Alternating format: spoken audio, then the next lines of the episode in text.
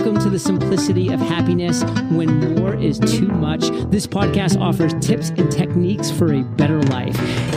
Before we start with another episode of the Simplicity of Happiness podcast, I would like to remind you that you can find out all about me and my thoughts on simplicityofhappiness.com as well as Patreon, where I am providing extra content for all of you who support me and the education of children in Africa. And now relax and enjoy the show. Hello and welcome to another episode of the Simplicity of Happiness podcast.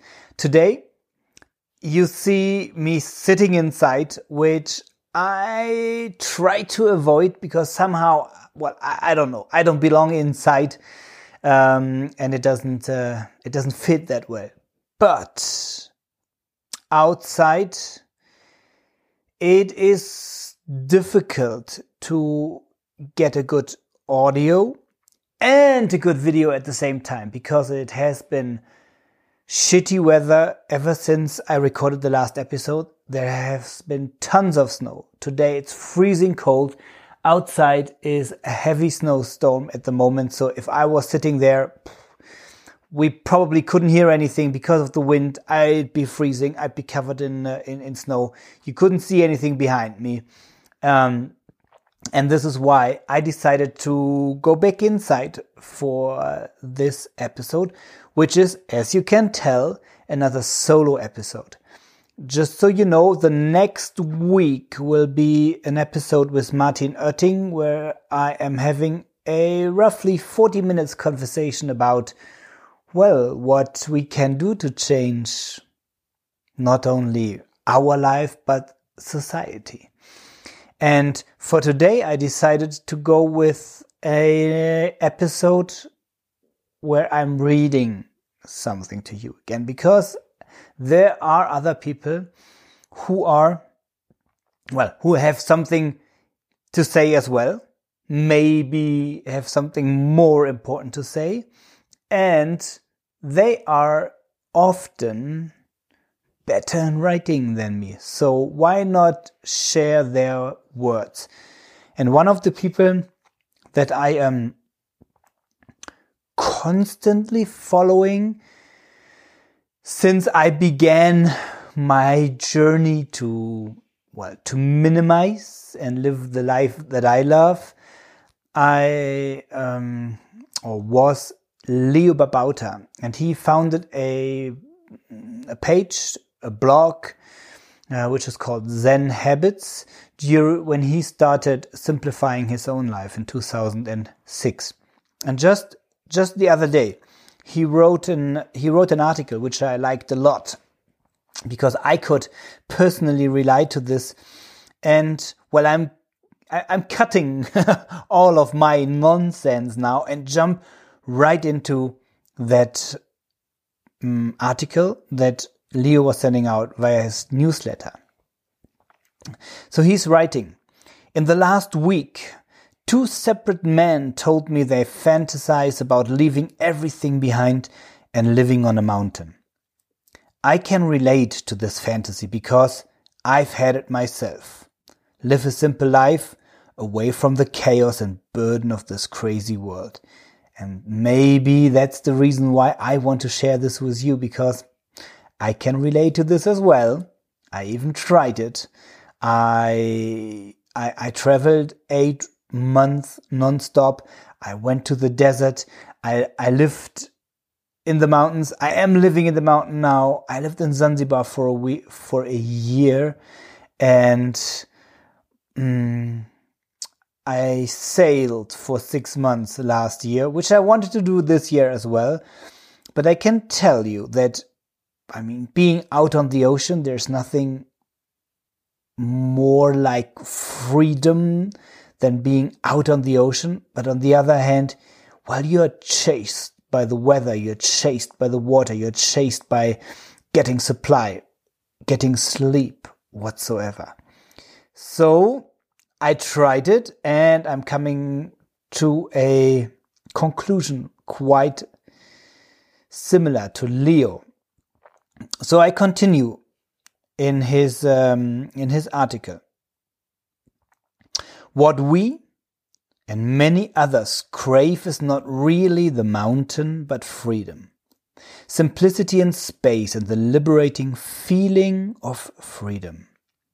We think if we simplify and let everything go and get our lives free of the burdens, we'll feel free. But what I found is that getting rid of everything and living a simple life doesn't necessarily give you that freedom.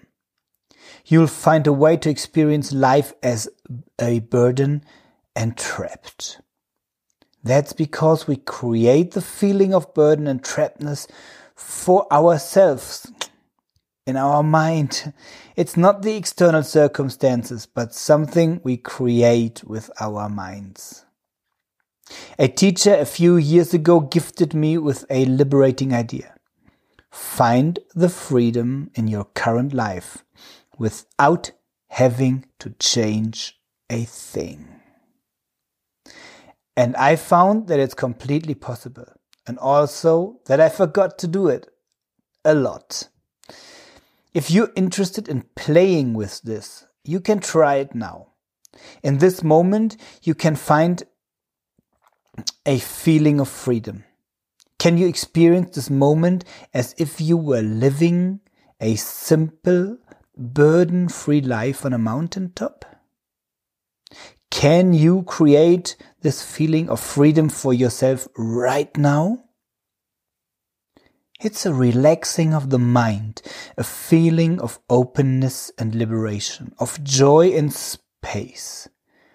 And we create it. If you can do this, try this practice. Number one, in anything you do today and for the next few days, try to remember to practice creating freedom. You might be washing a dish, answering an email, talking to someone, driving, anything. Number two, notice in the moment the feeling of burden and closeness that you've created for yourself. Number three, if you can create a feeling of freedom without changing what you're doing externally. Number four, enjoy this joyous feeling of freedom. And number five, and repeat all day long. What is it like to live freedom without having to change anything? This doesn't mean you never change anything externally, but it means you're liberated from having to do so. And I think personally that this is one of the main reasons for well our suffering in the western world because we have everything or we can have everything and we can do everything we can't do everything at the same time. And therefore we feel trapped. Because you can't be sailing in on the mountain at the same time. And I'm, I'm talking from real life here. You have to make a decision. And when you make a decision, you say no to a lot of other things. So whatever you do at this moment, this is your choice. And you do that by saying no to a lot of other things. And I have that feeling that this is the idea about living on your own on a mountain.